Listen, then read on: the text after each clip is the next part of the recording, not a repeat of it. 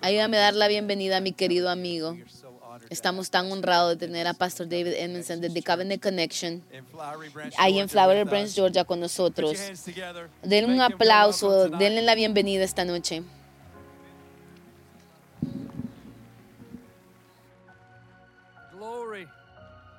Gloria, dale al Señor un aplauso antes de que tomes asiento. ¿Lo amas? Amén. Él es bueno. Aleluya. Gracias, Pastor Tad. Qué testimonio más increíble. Amén. Es una cosa contar un testimonio, pero cuando tienes evidencia para respaldarlo, no queda ningún factor de incredulidad. Dios es bueno. Él es increíble. Y le damos gracias por su presencia. Amén. Aleluya. Bueno, quiero entrar al mensaje. ¿Estás listo para la palabra del Señor? Amén. Un tercio de ustedes me contestaron. Yo me opongo a cualquier lado donde voy. Yo le pido a la gente, porque para mí no significa mucho si yo pongo el micrófono aquí, me voy. Porque tú vas a recibir lo que estás esperando. Y el poder de Dios por medio de la palabra de Dios no simplemente se apoya en la persona que trae la palabra, realmente se apoya en la multitud. A veces Jesús no podía llegar a donde estaban los cojos a causa de la multitud. A veces la multitud está metida en el camino, enfrente de la gente, para no recibir, porque nuestra expectativa es baja. Venimos a la iglesia muchas veces solamente para que el pastor no se enoje con nosotros. Ya me di cuenta esta noche que voy a tener que arar este campo antes de tirar semilla. Venimos para no perder nuestra posición. Pero si volteamos nuestra expectativa y tenemos una gran expectativa de Dios, Dios va a hacer más. Efesios 3:20 dice que hará aún mucho más de lo que le pedimos o lo que pensamos. Así que tenemos que voltear nuestra expectativa. De los que nos están viendo en vivo, tienes que voltear tu expectativa. Los que están viéndonos de Joplin, Missouri, súbanle a su expectativa. Pon una demanda en la palabra de Dios y ve lo que Él hace en tu vida. ¿Alguien diga amén? Muy bien, si no puedo recibir ningún amén ahorita, no los voy a recibir después. Así que voy a sumergirme en la palabra de una. No estoy preocupado de darte un sermón que vas a recordar o un título que recordarás o llenar esta atmósfera con fantasía religiosa o gritos. Yo te estoy diciendo, Dios me ha armado con la palabra de Dios, no solo para tu vida, pero para la vida del avivamiento. Y todos los que están conectados, cada iglesia que está viendo, tenemos más que la iglesia en Joplin, Missouri. Hay muchas iglesias que nos miran en vivo cada domingo. Su congregación se reúne, nos ven en vivo, hacen la adoración con nosotros y luego bautizan al mismo tiempo que nosotros estamos bautizando. Entonces te estoy diciendo, si estás conectado con este avivamiento, toda la gente que está en conexión y el network de Kingdom Ready, que también nos ven en vivo o lo van a ver mediante va la semana. Te estoy diciendo, el aliento de Dios está en esta palabra que estoy a punto de darte esta noche. Y yo creo que Dios va a soplar su aliento en una manera nueva en el avivamiento y en todas estas iglesias. Y va a haber un Espíritu de Dios que restaura hogares, familias. Porque Dios, la estructura de Dios, estructura la casa como estructura la iglesia. Él estructura su casa en la misma manera que estructura nuestros hogares. Si nuestros hogares están estructurados correctamente, entonces Dios está la bendición de Dios puede estar ahí. Si nuestros hogares no están estructurados correctamente, entonces Dios no puede bendecirlo. Por eso el enemigo está tras nuestros hogares. Por eso esta cultura se le ha sido golpeada con un espíritu de feminismo, de feminista, porque el enemigo está tras el liderazgo de la casa. Él está tras cualquier cosa que camina masculino, habla masculino, apoya lo masculino, cualquier cosa que huele masculino. El enemigo está tras eso porque él quiere silenciar la voz del liderazgo de nuestros hogares, que es la voz masculina.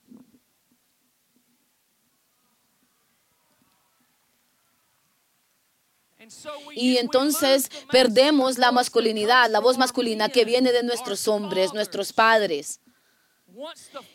Una vez que la voz del padre, el liderazgo, el papel del liderazgo está perdida en la casa, el papel femenino tiene que levantarse y tomar un papel del cual ella nunca fue responsable y asume la responsabilidad.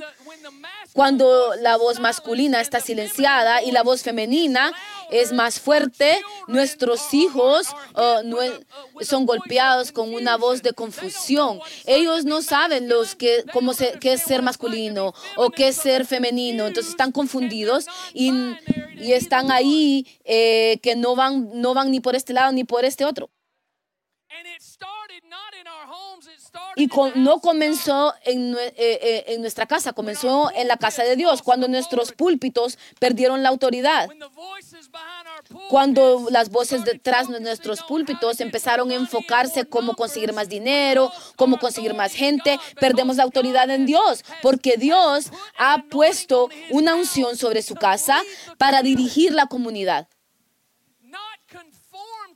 No conformarse a la comunidad, pero ser la voz de la comunidad. Yo no estoy aquí para recibir amenes ni ofrendas. Yo estoy aquí para tratar con algo. Dios pone una palabra en mi espíritu y la selló. Hace unos días, cuando estaba sentada yo en el sofá con mi hija, estábamos viendo una película que se llamaba... ¿Cómo era que se llamaba? La voz, ¿qué? El sonido de la libertad. Y mientras estoy ahí sentada con mi hija, ella estaba visitando para el break de Thanksgiving de la universidad. Estaba ahí sentada conmigo. Tenemos alguna gente que va a la Universidad de Luisiana. Ella va a la Universidad de Luisiana, aunque de corazón somos de los Georgia Bulldogs. Ella no fue ahí para tomar parte de ellos. Ella todavía se disfraza como los Georgia Bulldogs. Pero bueno, para seguir, ella está en casa, yo estoy sentado ahí con mi hija y ella dice, papá, ¿alguna vez has visto la película La Voz de la Libertad? Yo le dije, no, nunca la he visto. Entonces me dice, ordenémosla y mirémosla. Entonces la mamá no estaba en la casa, entonces no le tuve que pedir permiso. Así que aleluya, ordenamos la película. Y costaba $19.99 comprarla, pero yo tenía un cupón de $19.99, entonces la compramos de gratis. Entonces Rey estaba feliz y mamá también porque no gasté dinero. Y estábamos viendo la película El Sonido de la Libertad. Y si nunca has visto esta película, se trata de traficar niños sexualmente. Mientras me sentaba ahí con mi hija, calientito con mi cobija, cómodo, con mi mano en su pierna, y estábamos viendo esta película. Dios puso un mandato en mí y vi algo aún más profundo de que yo nunca había visto antes, que aquí estoy yo con mi semilla sentado a la par mía, mi hija a la par mía, y pone algo dentro de mí que nunca realmente me había dado cuenta cuál era mi responsabilidad como un padre, y es pelear contra el infierno por esta niña, por mi hijo, todos los días, que no dejar que ellos nunca estén en las manos del enemigo.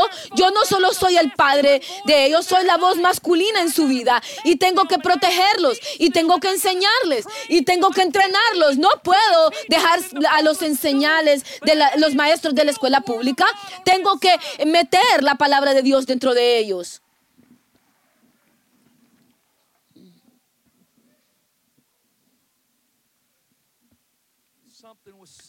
Algo fue sellado dentro de mí y voy a llegar a lo que Dios va a hacer y lo que Él quiere hacer y lo va a hacer. Te lo voy a probar en la palabra, pero tengo que darte esto. Empecé a ver algunas estadísticas y no voy a darte muchas estadísticas, pero te voy a dar unas cuantas solo para construir esta fundación, el cimiento. Voy a darte unos mitos de tráfico de niños. Yo sé que no nos gusta hablar de cosas así. Enterramos la cabeza en la tierra, predicamos, enseñamos, mensajes simples, doctrinales, fáciles, que no nos retan, no te retan. Y todo nuestro alrededor, el infierno está tomando el control. Y Dios ha levantado su iglesia a las al frente de las filas del reino del cielo para detener los planes del enemigo, y mientras estamos jugando jueguitos de iglesia, estamos perdiendo nuestra comunidad. Tú estás parado enfrente de alguien con un micrófono que no me importa lo que la comunidad dicte o la cultura dicte. No me importa si me cancelas, me silencias, lo que sea que me quieras hacer.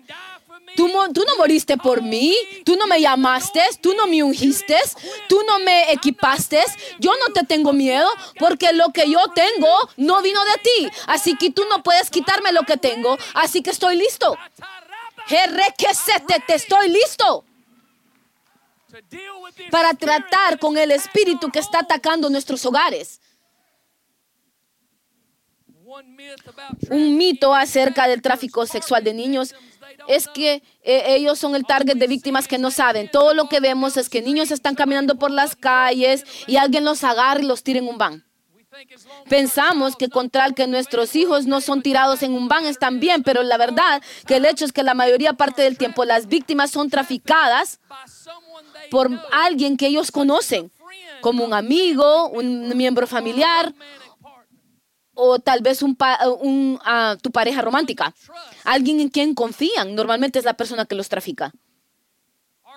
Nuestros hijos confían en nosotros, papás, padres.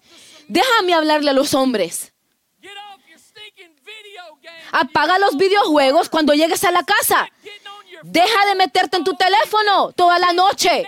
Desconéctate de tu familia porque tu esposa no te apoya suficiente emocionalmente. Y estás desconectado de tu familia. Apaga todo eso y sé hombre.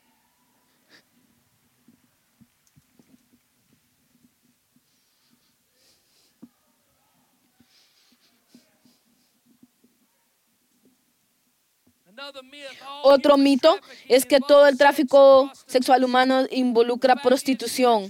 De hecho, puede también incluir trabajar forzada. También trafican los órganos.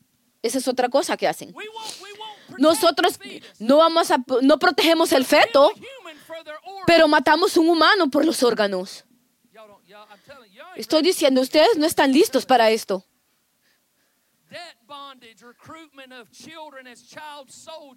Los reclutan como niños soldados. Otro mito de tráfico es que primeramente ocurre en países que no son desarrollados. Déjame decirte esto. Traficando niños sexualmente ocurren por todas partes. Uno de los lugares más comunes,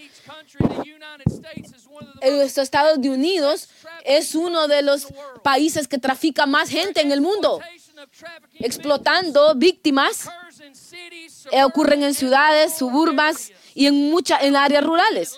Eso solo sucede en Atlanta. No, aquí también en Dawsonville, Georgia.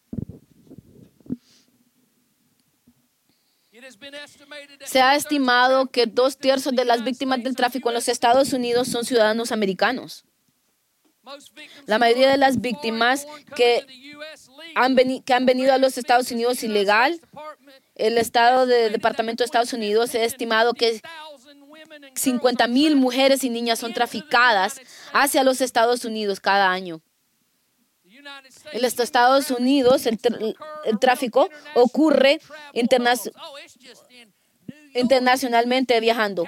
No solo está en California, solo está en Nueva York. No, lejos de nosotros. Tu Biblia dice que conoce las tácticas y las estrategias del enemigo. Más vale que entiendas que de acuerdo a los Estados Unidos, al Departamento de Estados Unidos, que las tres poblaciones más grandes para traficar a los niños sexualmente es California, Texas y Georgia. Wow.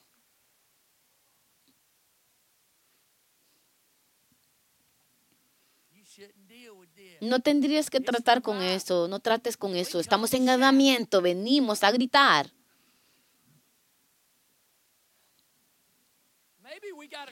Tal vez tenemos que callarnos un momento y darnos cuenta de la realidad que está alrededor de nosotros.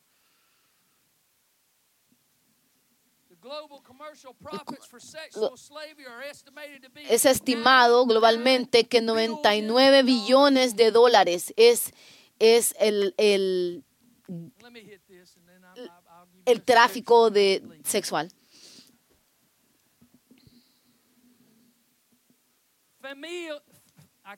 Ni puedo decir esto.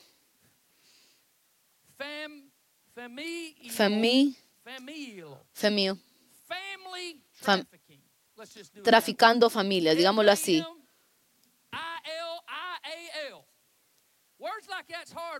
Palabras así son difíciles para un redneck como yo.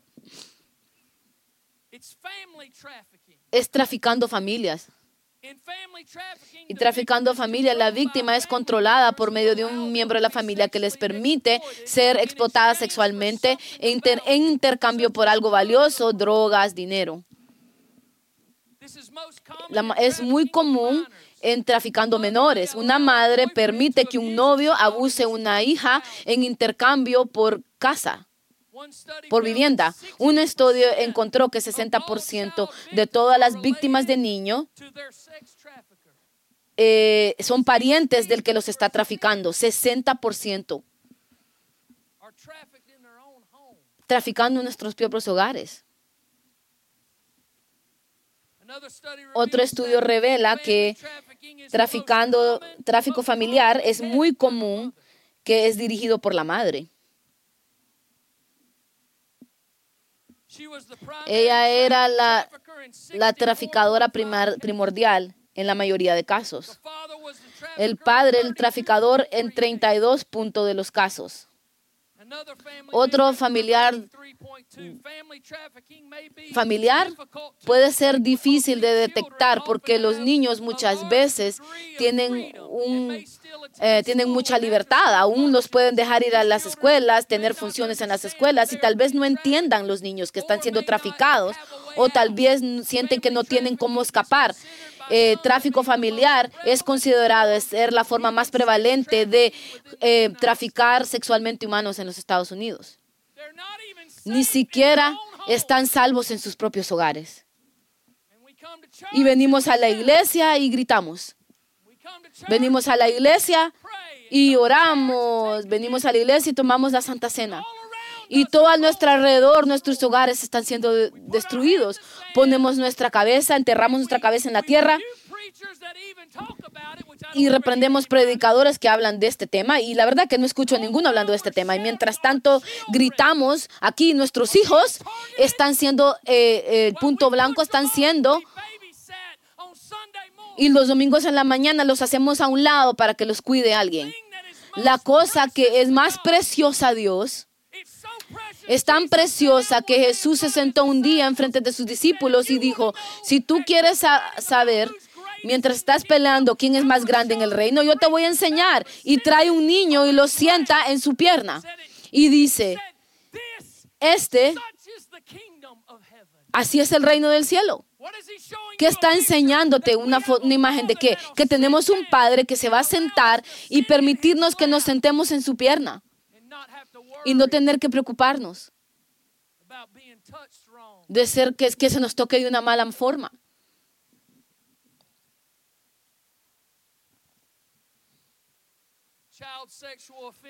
Ofensas sexuales en los niños han saltado 50% en los últimos 5 años. Han subido. Mateo 21. ¿Está bien? ¿También? Nos callamos cuando nos dan una dosis de la realidad. Pero el mundo real no vive detrás de las 4 paredes de tu casa perfecta. Y está bien. Si Dios solo te ha llamado a afectar las 4 paredes de tu hogar, pero Él no te ha llamado a las 4 paredes de tu hogar. Si eres un cristiano, se te han dado las llaves del reino.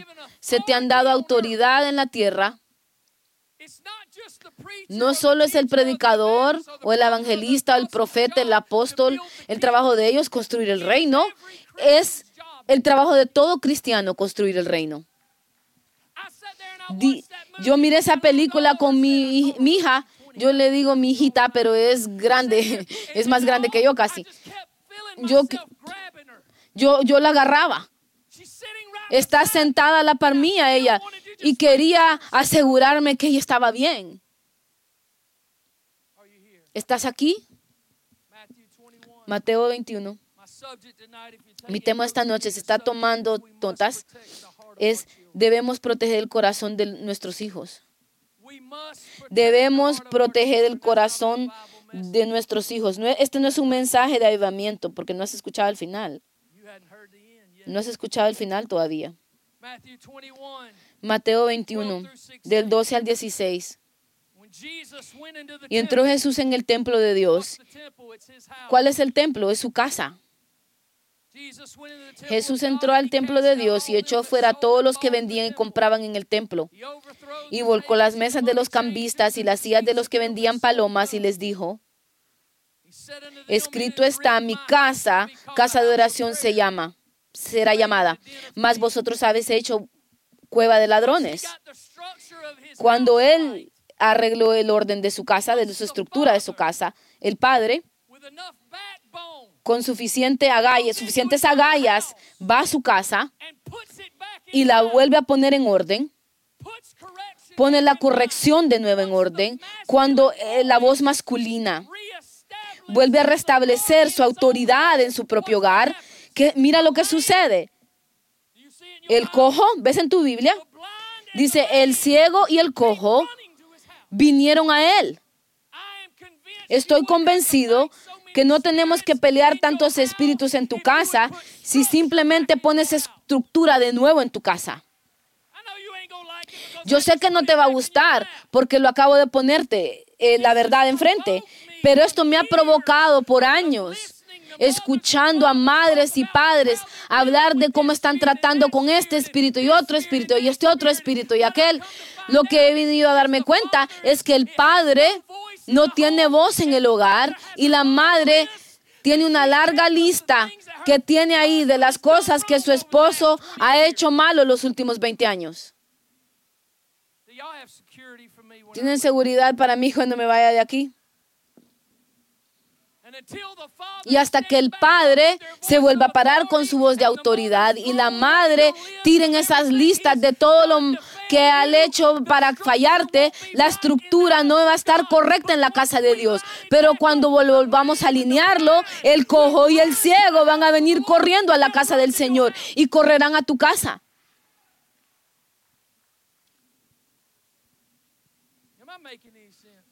¿Tiene sentido lo que estoy diciendo?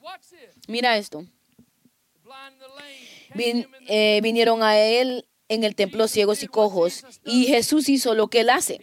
Los sanó. Gracias a Dios que no se fueron de la misma manera como entraron. ¿Por qué? Porque Jesús estaba en la casa y la estructura estaba correcta. Bueno, sigamos. Antes de que les quite todo el gozo. Mira el versículo 15. Pero los principales sacerdotes y los escribas, mira esto,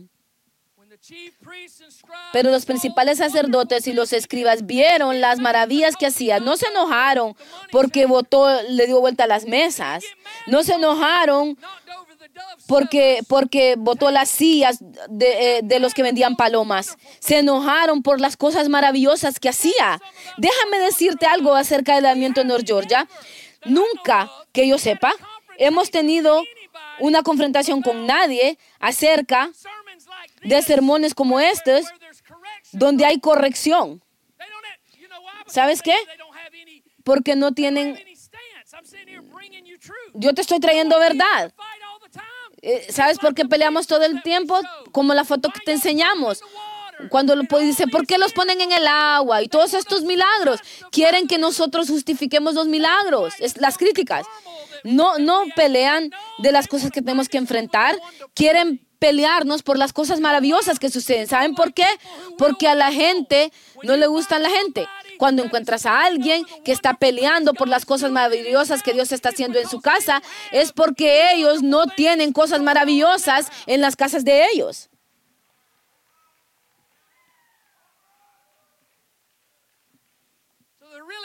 Realmente no están enojados con nosotros, están enojados en la falta de habilidad de atraer la presencia de Dios. Y en vez de ver hacia adentro, es más fácil apuntarle el dedo a alguien y señalar y decir que es culpa de alguien más en vez de nuestra propia culpa. Los principales sacerdotes y los escribas viendo las maravillas que hacía y a los muchachos aclamando en el templo y diciendo, Hosanna al hijo de David. ¿Vieron los milagros? Y esto no fue lo que los molestó. ¿Vieron los milagros? Se pusieron un poco agitados. Se enojaron un poco. Pero eso no fue lo que los molestó. Cuando escucharon a los muchachos, a los niños, aclamando, identificando a Jesús como Hosanna, se revolvieron en su espíritu y se indignaron porque dijeron, hemos perdido los niños. Cualquier gran líder de cualquier cultura sabe que si vamos a sostener autoridad y poder sobre la cultura por mucho tiempo, tenemos que concentrarnos en identificar y mantener el corazón de los niños. En mis estudios he encontrado que el 98% de las decisiones en los hogares son filtradas por medio de los hijos. ¿Dónde quieres comer? ¿Dónde quieres ir de vacación? ¿Qué quieren ponerse? ¿Qué quieren ver en la tele? 98% de las decisiones viene por medio de los hijos. El enemigo sabe. Si él puede agarrar el corazón de nuestros hijos y los hacemos a un lado, los mandamos a la escuela dominical. ¿No están diciendo mucho? Los líderes se enojaron cuando escucharon a los niños aclamando Hosanna. Mira esto ahora. Se va a poner más profundo, se va a poner más profundo. ¿Dónde están mis estudiantes de Kineo? ¿Dónde están mis estudiantes de Kineo? Estoy a punto de entrar Kineo con ustedes. Estoy a punto de darles Kineo ahorita. ¿Están listos? Jesús les dijo, estaban tan molestos porque escucharon los niños. Y Jesús les dijo en el versículo 16, escucha lo que dicen. No les importaron los adultos diciéndolo. Ahora tienen nuestros hijos. Escucha lo que nuestros hijos están diciendo. Y Jesús les dijo, ¿Nunca leíste? Nunca has leído. De la boca de los niños y de los que maman, perfeccionaste la alabanza. ¿Escuchaste? Estudiantes de Kineo, ¿están listos? Pastor Karen nos ha enseñado que la manera que el sumo sacerdote enseñaba a sus discípulos era de una palabra. Una manera que enseñaba se llamaba remes. ¿Han escuchado eso, Anto? Remes. Esto es cuando un sumo sacerdote quería enseñar a alguien un versículo de escritura. El sumo sacerdote citaba solamente parte de la escritura y los discípulos tenían que citar el resto de la escritura porque debían conocerlo. Así era como entrenaban sus estudiantes, los líderes de la iglesia. ¿Quiénes eran los que estaban ahí? Los fariseos, los escribas. Jesús les dice a ellos cuando dicen, no nos gusta lo que están diciendo, no nos gusta que nuestros hijos están diciendo Hosanna. Viene y les trae Salmos 82.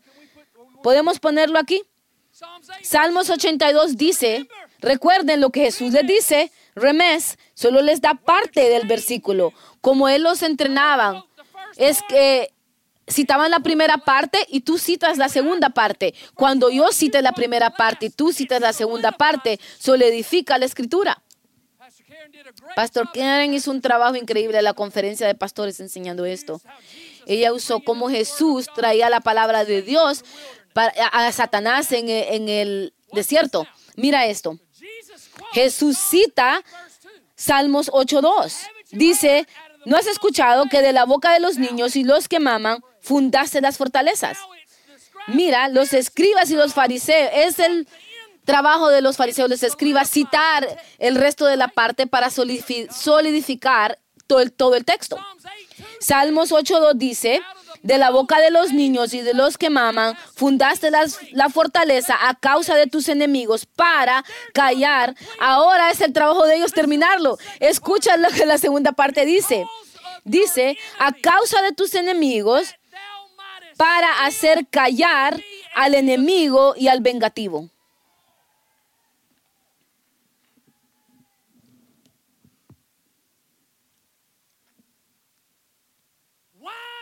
Porque el enemigo quiere la voz de nuestros hijos. Porque las voces de nuestros hijos cargan una unción para nuestro hogar. Así como la voz del padre, así como la voz de la madre. La voz de nuestros hijos cargan una unción que robará al enemigo. Y va a hacer huir al vengativo. Y mientras tanto, estamos pensando, solo son niños. Solo son niños. Jesús está diciendo, así el reino del cielo, está diciendo, hay principios del reino que solo son encontrados en la boca de los niños. ¿Están aquí? Tengo que apurarme, ¿entendieron? La razón que el enemigo está tras las voces de nuestros hijos tan fuertemente es porque la voz de ellos calla al enemigo y lo hace huir. Pueden ser que para ti sean un error, pero no lo son para Dios. Dije, puede ser que para ti fueron un error, pero no son un error para Dios. Cargan una voz adentro, una unción. ¿Me estás escuchando? Cargan algo adentro de ellos.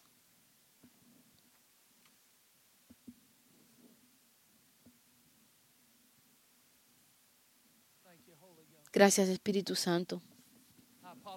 Me disculpo. Estaba teniendo una conversación ahorita con el Señor.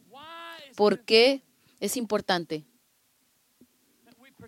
que protejamos el corazón de nuestros hijos?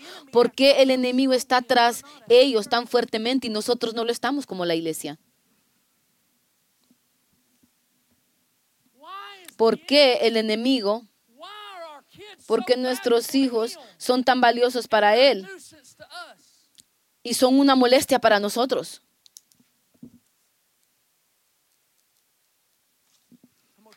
Te voy a decir por qué. Malaquías 4. Malaquías está profetizando los tiempos finales de Dios. Está profetizando acerca de la venida del Señor Jesucristo. Manténganse conmigo. Ya casi termino. Ya casi termino. Manténganse conmigo. Aquí está el final. Aquí está, escucha.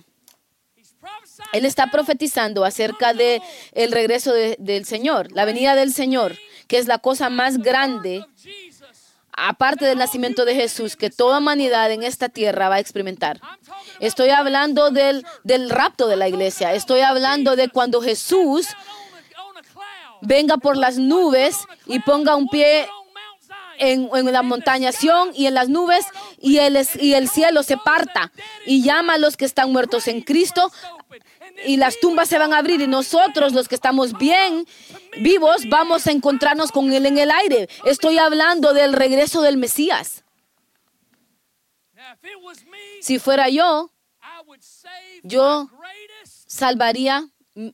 guardaría mi cosa más grande, más extravagante que pudiera pensar.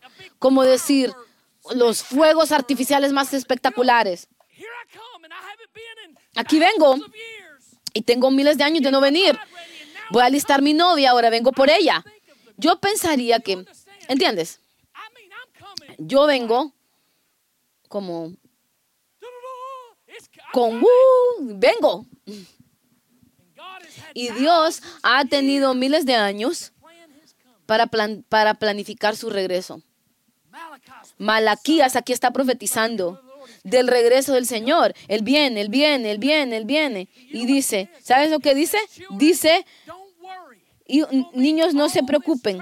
Van a ver todas estas cosas trágicas a tu alrededor. Ve y regresa y lee Malaquías. Dice, van a ver todas estas cosas, pero no te preocupes, porque yo voy a ponerte... Cuando todo este caos está a tu alrededor, ¿sabes qué hacían? Ponían sus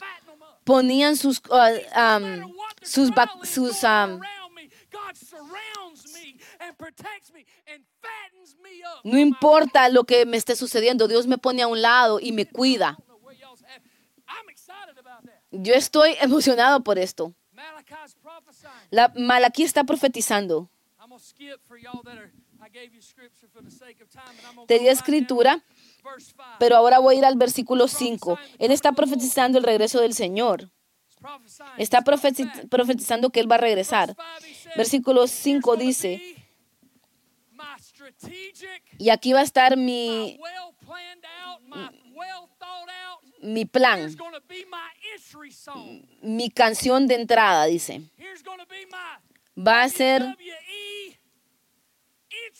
mi entrada de música, así como de lucha libre. ¿Sabes lo que te digo? ¿Me entiendes? Como mi jugador de lucha libre favorita. Tú siempre sabías. Cuando él estaba a punto de salir, porque decían su nombre, ponían esa música. Tan, tan, tan, tan. Ese era cuando salía mi jugador de lucha libre favorito. Le ponían esa música. ¿Sabes qué era? Tan, tan, tan. Y otro muerde el polvo. Y cuando yo escuchaba eso, yo me emocionaba y decía, mamá, ahí viene, ya viene. Porque yo escuchaba el sonido de su música de entrada.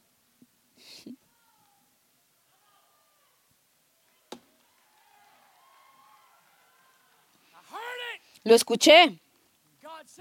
Y Dios dice, así es como sabes cuando yo venga. En el versículo dice, he aquí, yo os envío el profeta Elías antes que venga el día de Jehová, grande y terrible. ¿Y qué es lo que Él va a hacer, Señor? ¿Vas a hacer grandes milagros? ¿Aquí es cuando vas a volver a construir el templo? ¿O vas a hacer todas estas señales, prodigios maravillosos? ¿Cuál es tu canción de entrada? Y el Señor dice, te voy a decir, alístate, esto es lo que es, aquí viene mi canción. Dice, haré voltear el corazón de los padres hacia los hijos. Y voy a voltear el corazón de los hijos hacia los padres.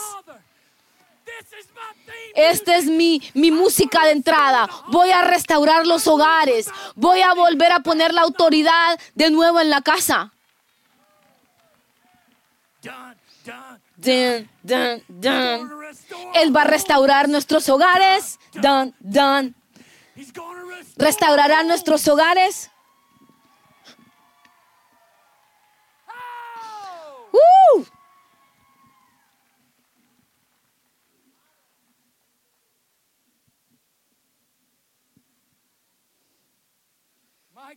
Mi Dios. ¡Uh!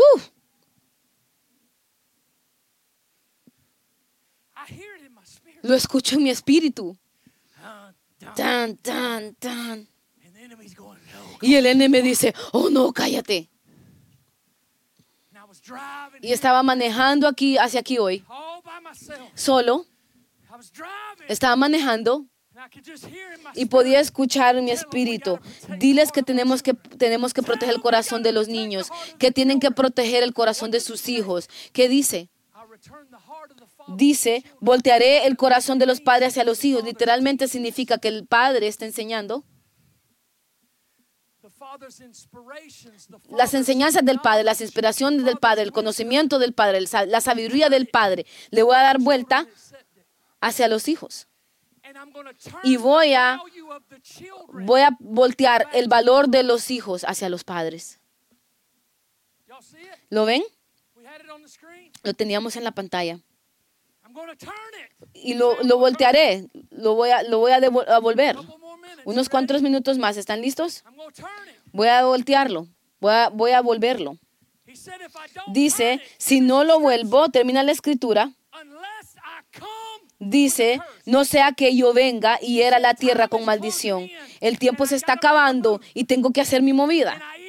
Y o voy a mandar el espíritu de Elías, o tengo que mandar una maldición al pecado. No puedo hacer nada. Si lees en Zacarías, creo que es el capítulo 5, él ve una visión de un pergamino y dice, ¿qué es eso? Le dice, ¿qué es eso, Señor? Del rollo, un rollo. Este rollo está yendo a cada casa donde hay un mentiroso y un ladrón. Y este rollo representa la ley.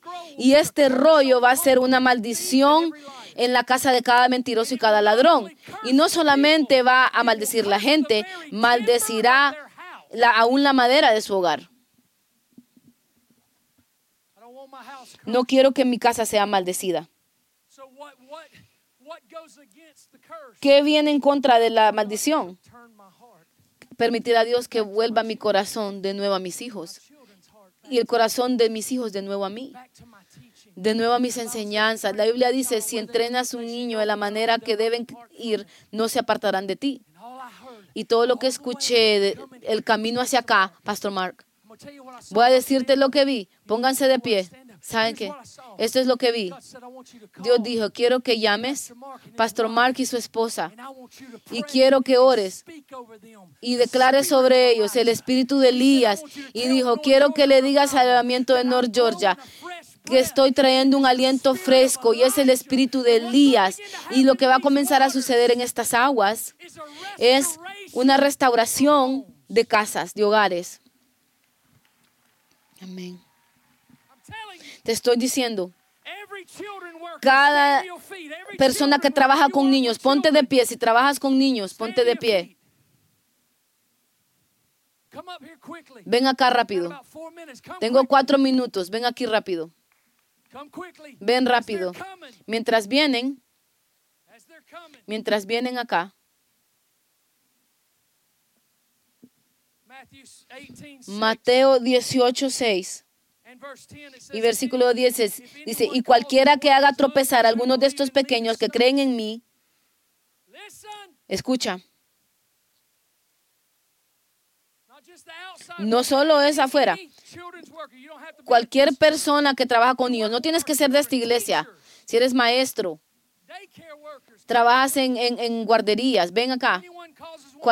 Dice, y cualquiera que haga tropezar a algunos de estos pequeños que creen en mí, mejor le fuera que se colgase al cuello una piedra de molino de asno y que se le hundiese en lo profundo del mar.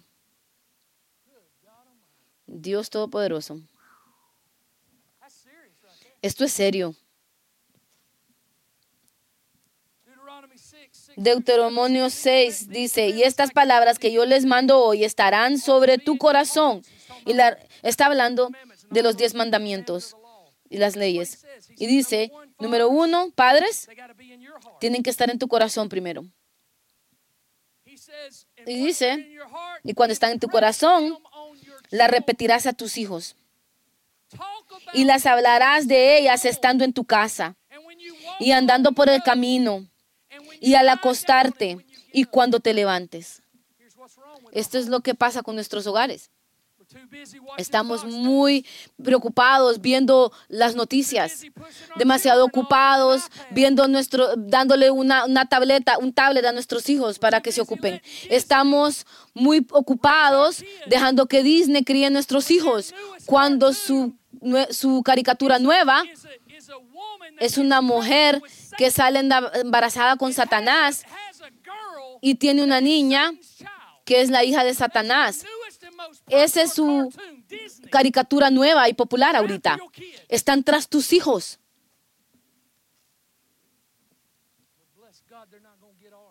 Pero Dios sabe, no van a agarrar los de nosotros. No van a agarrar nuestros hijos. Pastor Mark, tú Herrera, ven acá. Manténganse aquí. Vengan más cerca. Aleluya. Yo sé que esto es diferente, totalmente diferente. Yo me vi imponiendo mando sobre ustedes y Dios respirando el espíritu de Elías sobre ustedes. en ustedes. Si eres menor de 18 años, ven acá. Tengo 3 minutos. Menor de 18 años, ven acá. Denles espacio para que vengan aquí al escenario. Ellos no me van a gritar, ni me van a decir amén, pero yo estoy peleando por ustedes, así que vengan a apoyarme. Suban al escenario si eres menor de 18 años.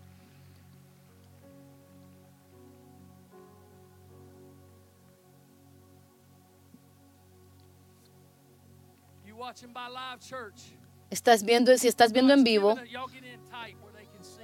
péguense más, júntense más. Quiero que estén en esta área todos juntos, porque estamos hablándole a las naciones. Estamos hablando de las naciones y les estamos dando una visión, un visual.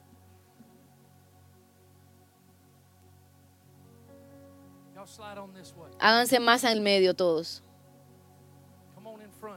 Vengan al frente. ¿Podemos mover esto? Puede ser que necesitamos conseguir a alguien más grande. ¿Tenemos a alguien más fuerte que le puede dar a él?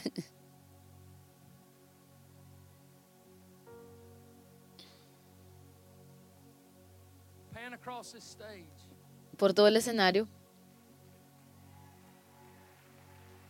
Mira.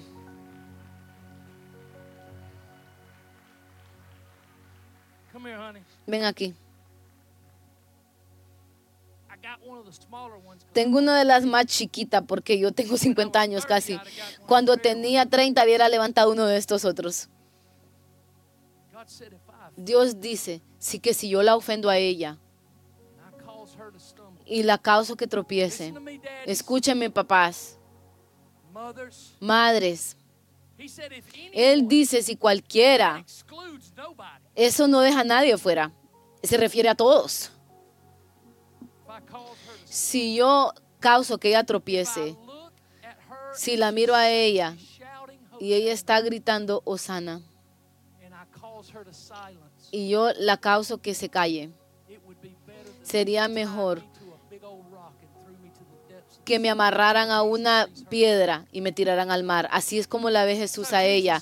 Así es como Jesús la ve a ella.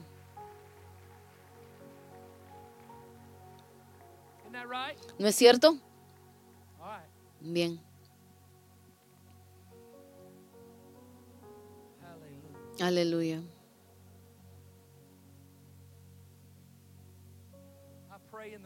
Oro en el nombre de Jesús.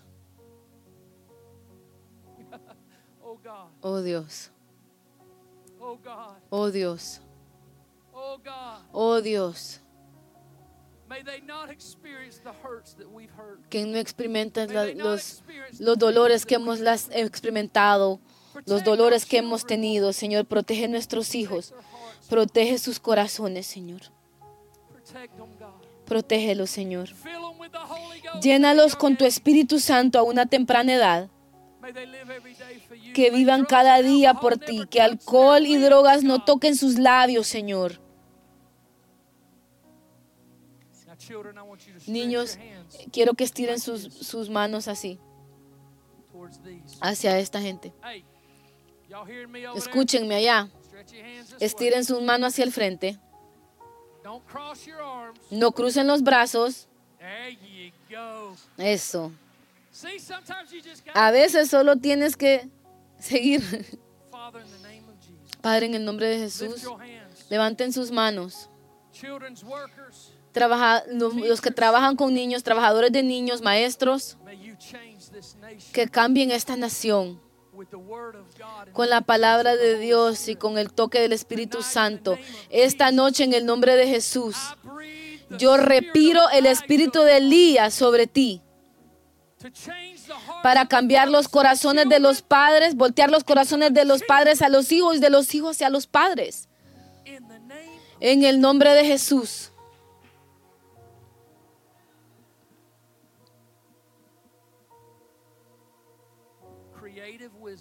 Sabiduría creativa.